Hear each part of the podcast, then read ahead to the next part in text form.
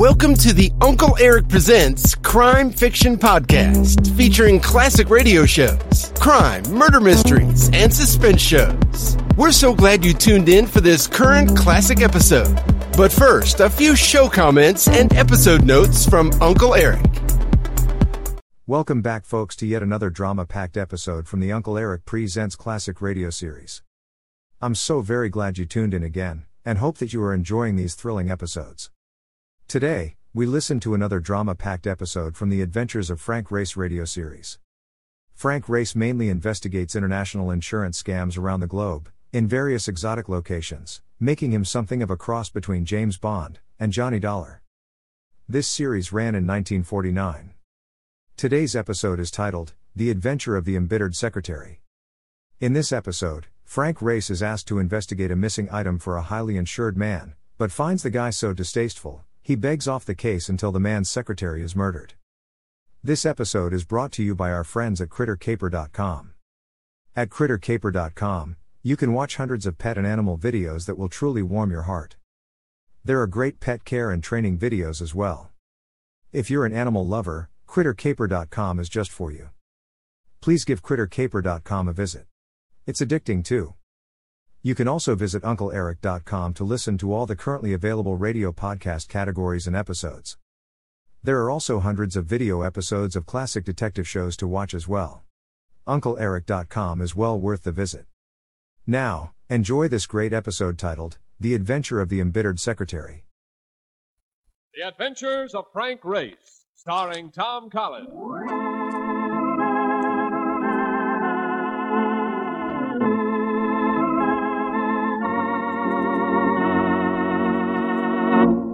The war changed many things the face of the earth and the people on it. Before the war, Frank Race worked as an attorney, but he traded his law books for the cloak and dagger of the OSS. And when it was over, his former life was over too. Adventure had become his business. The Adventures of Frank Race.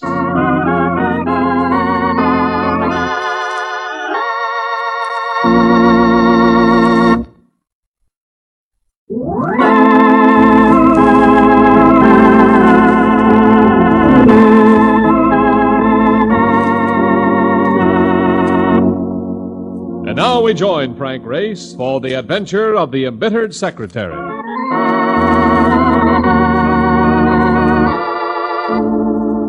Fifth Avenue and a turtleneck sweater. The avenue was mellow under a mid afternoon sun, and the sweater was mellowing my sales resistance as I thought of what it would do to a young lady of my acquaintance who happens to be the outdoor type and prefers it in men. I just about made up my mind to step into the shop and make the purchase when a reflection in the window sent my glance to the disapproving face of Mark Donovan. Oh, no. You ain't gonna buy that thing. What thing? That sweater. I was thinking about it. You see, there's a girl I know that. It's yellow. There's nothing like color with this girl's concerned. She, It'll uh, make you look like a canary, and that ain't good. Even for a guy with your build. You don't think I should, huh? Ah, definitely not. Now, uh, on a dame, if that sweater was a little smaller. Yeah, I know. But for race, it's out. No. Don't be so unhappy about it. Just stick to women that go in for pinstripe suits. It's simpler. What are you doing around here, anyway? Catching up with you. Call? Huh? Hmm? From Max Fain of the Coastal Life Insurance Company, and since I am parked double, and there might be a cop along any second. We must rush. Yeah. First, you spoil my day by nixing that sweater, then you want to push me headlong into work. Race, I am just trying to be helpful. You know, Marcus, there are times when you're so helpful, I'd gladly sell you into slavery. Let's go.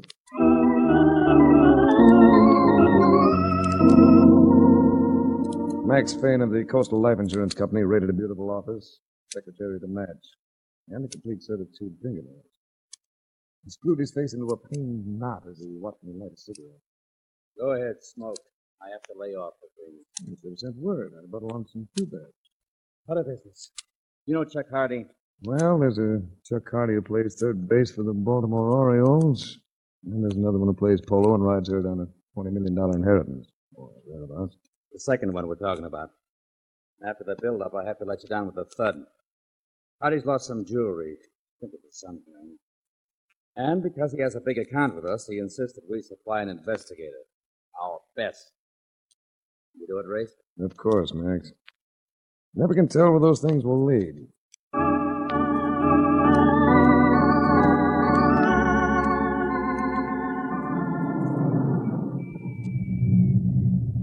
There's the house across the street, Race. It looks like you might have a reception for it. Yeah, I noticed that. Mm. Who's the lad with the bow tie, Mark? He looks familiar. He should. That's Danny Emerald, and he is tough, Race. The genuine article. Stay put. If I need you, I'll give you a nod. Okay. Just don't hold back. There were three of them, standing at the door to the brownstone front as though waiting to get in. As I went up, I got a look from the one with the bow tie.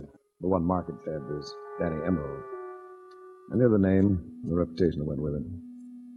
The bow tie was wide and soft with an artistic droop.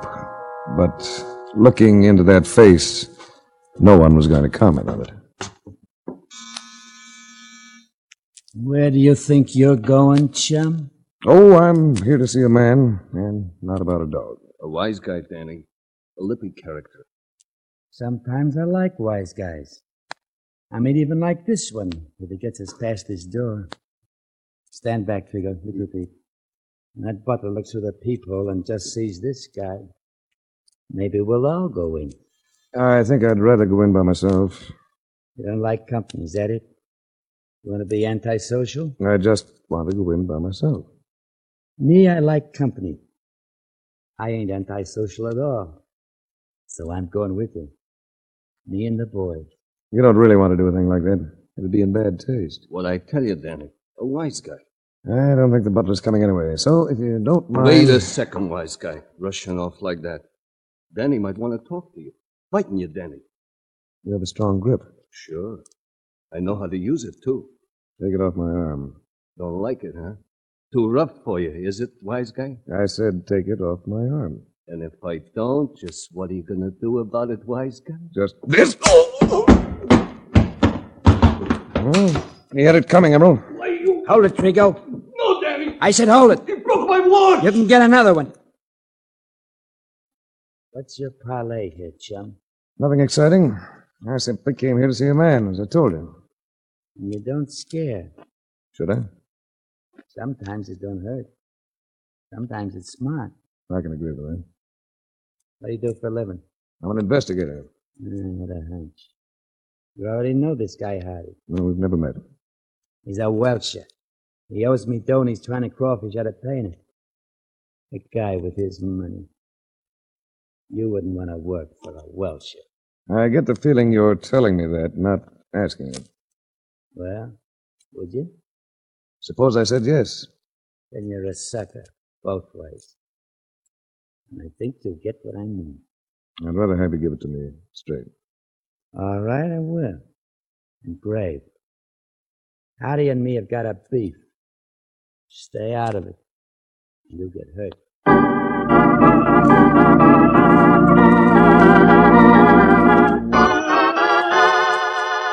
I tried the Hardy Menage about an hour later. Got the same result. No response. I headed for home after that. Puzzled a little by Danny Emerald's place in the picture, but not particularly intrigued. Where I looked, it seemed pretty much like an uninspiring sort of case. In front of my apartment house, a man got out of a car, moved to intercept me. Young, blond. His features had been freshly battered by someone's fist. You don't happen to be Mr. Race, do you? That's right. I'm Tom Enders, secretary to Mr. Hardy. He's out at the Larches, and he'd like to see you there. And where is the Larches? It's his estate up the river, about 20 miles the other side of Yonkers. Uh, you don't need to bring anything. I've got the car ready. Well, should pick up a couple of toothbrushes, don't you think? We have those too. We have everything at the Larches, including trouble. Just the same, I took time to pack a bag. Then I sat beside Enders while he nosed a 1949 Cadillac convertible out of the city and northward along the Hudson River. I understand you're coming up to investigate the missing jewelry. It seems to be it. A few hundred bucks worth of medals, and Hardy goes crazy. That sounds bitter. I sound that way all the time. It's my natural tone. What does Danny Emerald have to do with Hardy? I wouldn't know. Who is Danny Emerald? A lad who's learned to make gambling pay. You're bitter, you've been battered. What's the story? My boss doesn't trust me. Hardy? Mr. Hardy. For a while, he had the idea I might have taken the stuff. You? And because I wouldn't admit it, Mr. Hardy became angry. And when he gets angry, Mr. Hardy likes to maul people. Mr. Hardy is very good at mauling people. He was Olympic light heavyweight contender in 36. Well, what do you do about a situation like that? Me? I just stand there and take it. I got a wife and a couple of kids.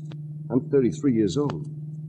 During the war, I spent almost four years in the Army, and that takes a chunk out of a man's life. It gets to be that a job's a job. So it seems worth it. Not to me alone, it doesn't.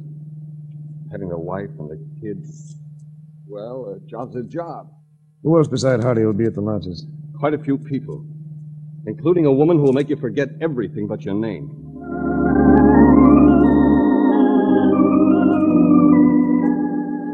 The hallway at the Larches looked like a B-picture nightclub. And I got the feeling that the rest of the house would match it, both as to size and decoration. Enders and I took a small elevator up to a custom-built gymnasium. It had been finished in leather and chrome and finely stained wood, but it smelled like all gymnasiums and affected me as being the first really human thing about the place. As I watched, a vicious blonde pinwheeled across a large mat. Watching languidly was a man with the features of a Colorad and eyes like bad wishes. Enders and I walked across to him. And I met Chuck Hardy, nine goal polo player. I've been wondering when you'd get here. I called at your place in town. You had another visitor at the same time. Lad by the name of Danny Emerald. Oh? You seem to have designs on your peace of mind. Emerald and I had a disagreement about a bet. I wired him this morning that he'd get the money from Enders tonight. That doesn't really concern you, does it? I had an idea that the news might be of some interest to you. My only interest lies in getting back the items that were stolen from me. I understand that what you lost doesn't have a great deal of value. It does to me. Small stuff, sometimes hard to recover. Look, Junior, I want those things back. I'd like that understood. And I'd like something understood, too. I've suddenly developed the conviction that you and I aren't going to be compatible. Maybe no one's ever mentioned it to you, Hardy, but you're about as agreeable as a wad of gum on a throttle pedal. Get yourself another boy. I'm going back to town. I wanted no further part of the Hardy setup, so I found a phone, called the nearest village to check on train reservations.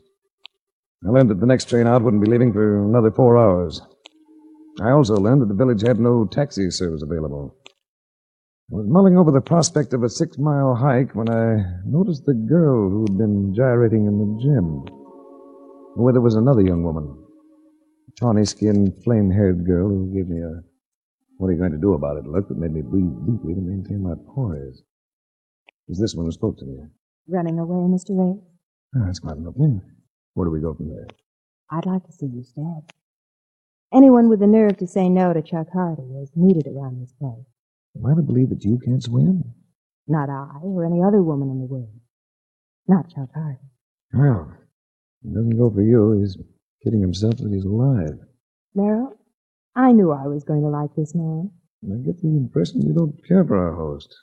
But why stick around? Touche. You can be very direct, Mr. Ray. Just matching your mood. Get along with Chuck once you know him. Merrill here likes polo. That's why she likes Hardy. People who go for polo all adore Hardy. There's nothing quite so fascinating as a lovely woman who uses earthly language, particularly when she has red hair. What's your name? Jay Conlon. And in case you don't know, this is Merrill Reed. Hello. Both interesting people. I'm sorry I can't stick around to know you better. Oh, if you're stuck for transportation, take my car. Uh, just leave it at Nagel's garage for me. Be still, Merrill. I don't want him to go back. Oh, sorry, lovely, but this place curdles my ego. All right, Merrill, I'll take you up on the loan of that car. Thanks. The Green Town and Country. Here are the keys.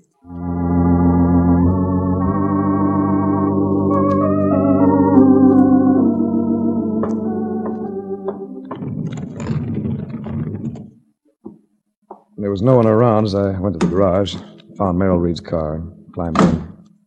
I stuck the key in the ignition lock, was about to stab the starter when a glance at the rearview mirror froze all my actions. There was someone in the seat behind me, a man, sitting grim, silent. I turned very slowly. And in the light of the dashboard panel, I saw that it was Enders. He seemed to be smiling, until I realized that the expression was really a distorted grimace. Enders was dead. Something or someone had broken his neck.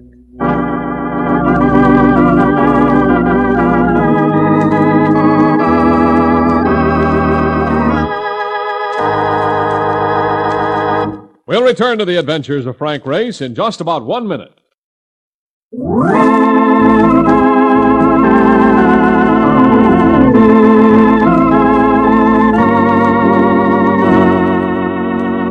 And now back to the adventures of Frank Race.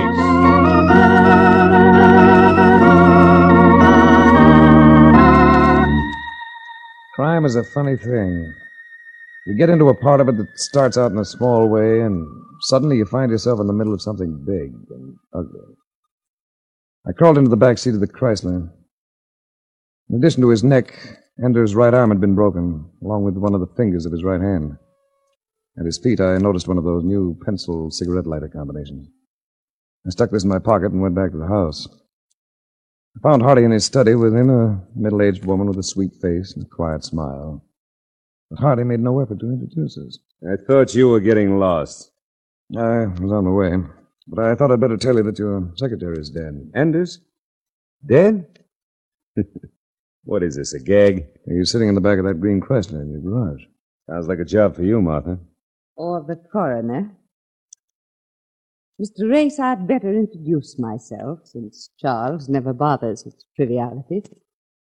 I'm Dr. Clemson, the Hardy family physician. I'm sure you can't do anything for Enders, Doctor, but you might take a look. I'll come right away.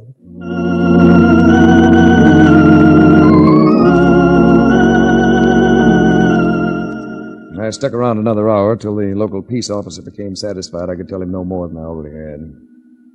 Then I talked one of Hardy's chauffeurs into taking me to town. I got to the station with 15 minutes to wait for the outgoing train. It wasn't what you'd call a busy station, but I soon had company.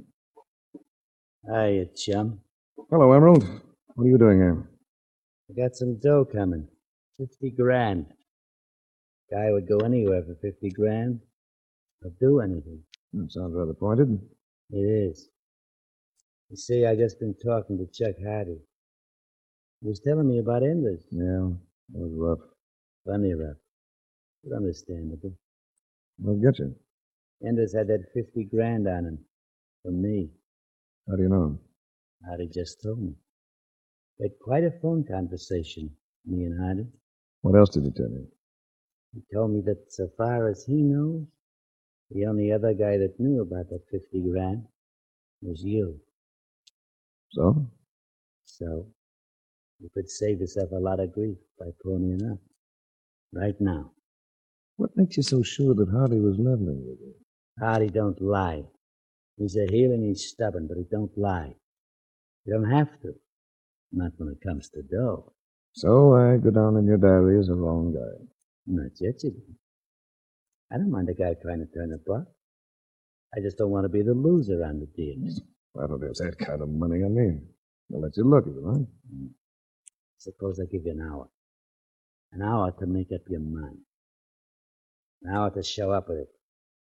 Out at Hardy's place. You're a very reasonable man. So my friends tell me.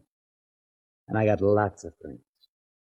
I got three of them in this neighborhood right now. Including three, though.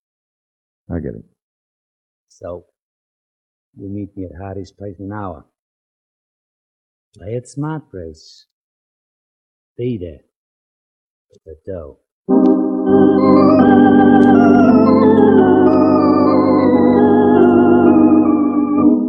I went to the local drugstore, called New York City. I was lucky enough to get Mark Donovan right away. Hey, what are you doing, Race? Having yourself a time? You're having a wonderful time. Wish you were here. What's wrong? How soon do you think you could get here? A place called The Larches, six miles west of Glenview. Well, let me see. Let me see. Oh, maybe like 45 minutes. Well, that'll do. And Mark, Yeah. bring along that end wrench of yours. Back at the Hardy place, I encountered only a couple of servants who eyed me vaguely. I wandered about for a few minutes and finally blundered onto a rather spectacular mezzanine that overlooked the gigantic dining room. It was as I stood here that Merrill Reed appeared. Do You mind if I say I'm surprised? at seeing me back. You were so definite about your intentions to leave. Forces beyond my control have entered the picture. It's a big room, isn't it? It is. I don't have to stretch my imagination to see Hardy sitting at the head of that table, throwing bones to his boarhouse. Never mind, Hardy. Rather concentrate on you. Oh, You're quite fetching in that evening gown. thanks. But Jade got the same reaction in just a sweater and shorts, didn't she? Nobody's going to overlook you, baby. You're a husky girl. But it's packed in all the right places. Matter of Don't try to kiss me, Ray. Not unless you really mean how can I know what I mean tried it? it. No. I had my arms around her, but she twisted sharply away and left me standing there, feeling as a male usually feels under such circumstances, fool, and incredulous. Waited a few minutes, then moved out into a large hall where I ran into Dr. Clemson. Yes. You look like a man with a purpose. I'd like to find Hardy. May I ask what for? Well, you're a family friend. I'm afraid you might not be in sympathy with my plans. I like you, Race. I've known you scarcely long enough to say hello, but I like you. So I'm going to give you a warning. Don't cross Charles Hardy. He's headstrong, he's arrogant, and he has the power to be more vicious than sin. Thanks for the tip. You know if the police are still here? No, no, they left about half an hour ago and took that boy's body with them. How do they figure this business? They're inclined to believe it was an accident. They think Enders might have fallen going down those concrete steps inside the garage.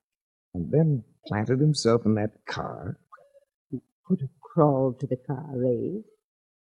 It's possible. Yes. Yes, I suppose it is possible.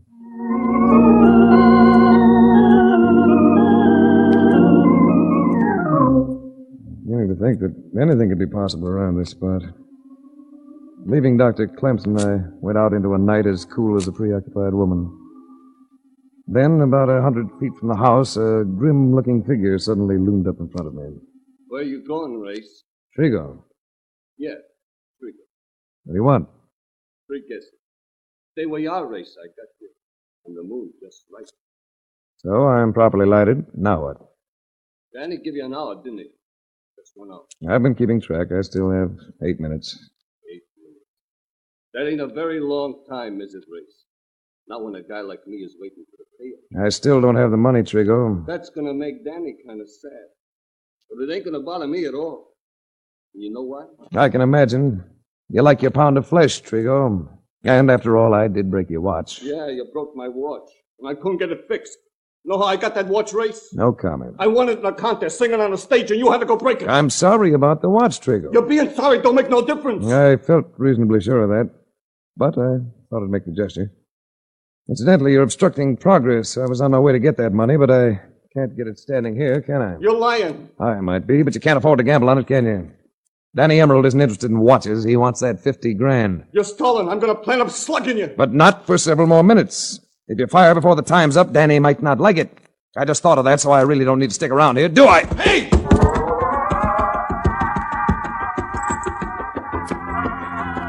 I paid no attention to his yell. Just kept legging into the house, away from that gun in his hand. I could hear him coming right behind me. Then, from up behind, Right! Over here! Marcus. Marcus, boy, to say the least. I'm very happy to see you. That guy ain't so tough. He didn't like that slug I sent him. Look, what, what, what goes on here? I'm in trouble. Plenty of it. Danny Emerald thinks I'm holding out $50,000 that belongs to him. Oh, Daddy. That ain't good. Not when the guy is Emerald. Everybody says it was Emerald who rubbed out Augie Calder. Emerald's bad. Well, there's no use trying to run away from him.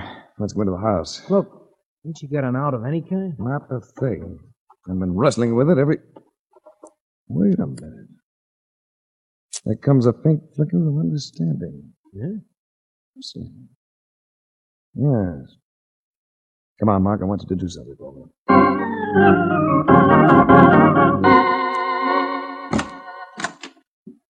In, Race. We've been kind of waiting for you. Looked like a gathering of a clan. There was Hardy and his three feminine guests.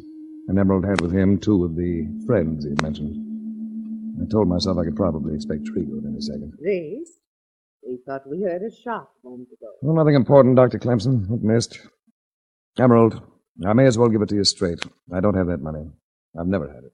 What are you trying to prove, Race? That you don't scare? And run that kind of thing into the ground. Race, why didn't you leave? Now you're in trouble. He ain't that kind, honey. Are you in? Here, Merrill.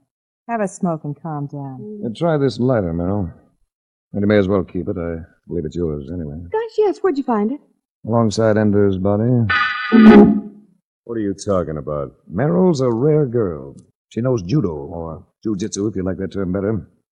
And that's what she used on Enders as he came down into the garage. A wrist lock, wasn't it, Merrill? A wrist lock often breaks a man's arm, doesn't it? And his neck, too, if he crashes against concrete steps. And I suppose you think you're going to the police with that story? I've already called them. And I think if we hold Miss Reed here, they won't have any trouble finding that 50 grand. I don't care about the money, but I'm not sitting still for the kind of publicity that'll come from this. Merrill. Merrill isn't going anywhere. Is she, Mark? Not while I'm standing here holding this pistol. Now, listen, there's no reason we can't make a deal. I hmm? don't know what you can arrange with the others, Hardy, but I'm not going to agree to a cover up for murder. What do you want me to do? Ram your teeth down your throat? I'd been hoping all along you might take that attitude. All right, you've been asking for it. Try this for size. Well, not bad. A little high. Yeah? I felt it, though. And you're going to feel this one. Sorry. My turn. Oh! I felt that one, too. Right up to my wrist. Why don't you get up, Hardy? Then we can both try it again. I'm getting up. Just wait. Oh! Oh, poor Mr. Hardy. Let's all stay put now, till the police get here. And that goes for you, too, Emerald. I ain't making a single move. Race, will you teach me to handle myself like that?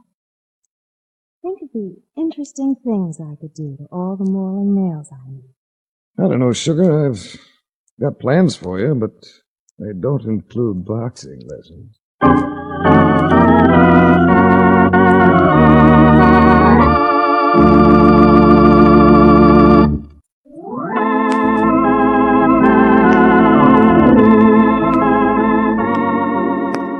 The Adventures of Frank Race, starring Tom Collins with Tony Barrett as Mark Donovan, comes to you from Hollywood. Others heard in tonight's cast were Virginia Gregg, Michael Ann Barrett, Wilms Herbert, Paul Dubov, and Gerald Mohr.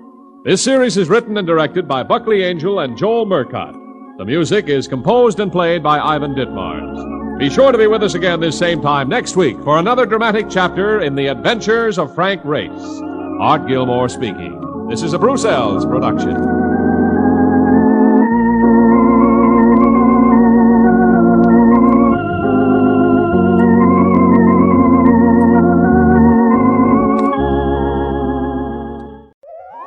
I hope you enjoyed this latest Uncle Erich Presents episode. Stay tuned for the next exciting episode. Please check back often and make sure to subscribe to my podcast so you won't miss the new exciting episodes. In the meantime, scroll up or down to find other exciting episodes to listen to. Don't forget to visit UncleErich.com to see and listen to all the program categories and episodes. There are also hundreds of the old classic crime and detective television show episodes you can watch as well. They're a hoot to watch. That's UncleErich.com.